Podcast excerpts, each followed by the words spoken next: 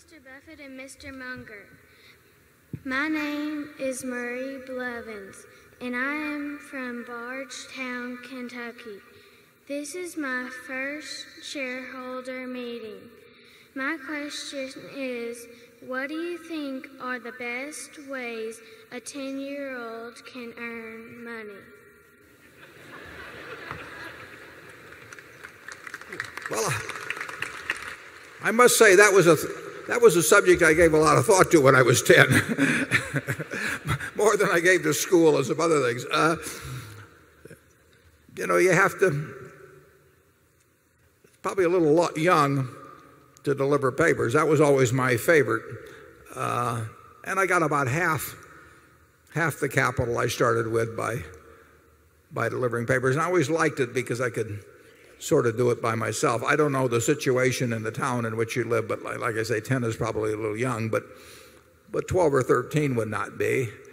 And almost any there can be a lot of little bit. I tried I must have tried 20 different businesses uh, by the time I got out of high school. The best one was a pinball machine business, but I'm not sure I want to recommend that that you get into that. Uh, When I did it, it was a much purer business where you put a nickel in and that was about it. But uh, it is interesting. I read a study a long time ago. I wish I'd get my hands on it because I've quoted it a lot, but I've never quoted it as authoritatively as I would be able to if I could actually find the damn thing that I read 30 years ago. But it correlated business success with certain variables. And you know, they tried grades in school and they tried what your parents did and they tried whether you went to business school, all those kind of things.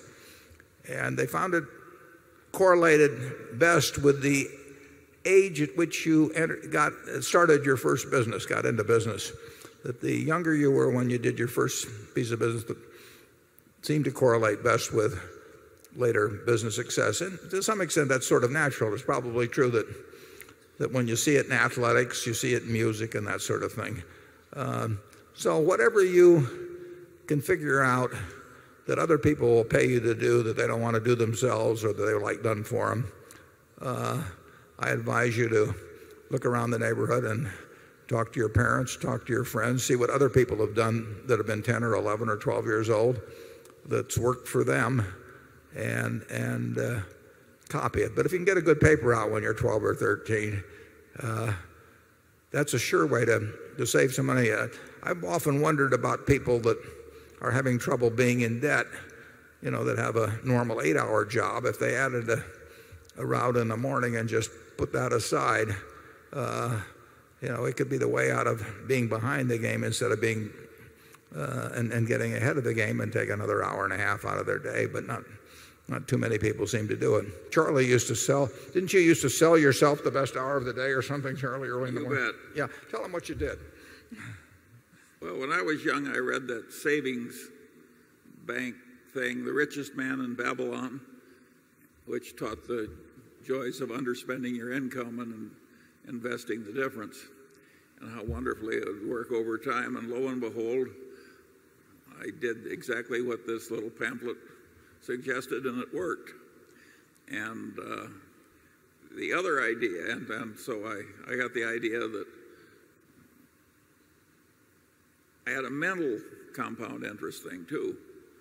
And so I finally decided I was just going to give the best hour day of the day to improving my own mind.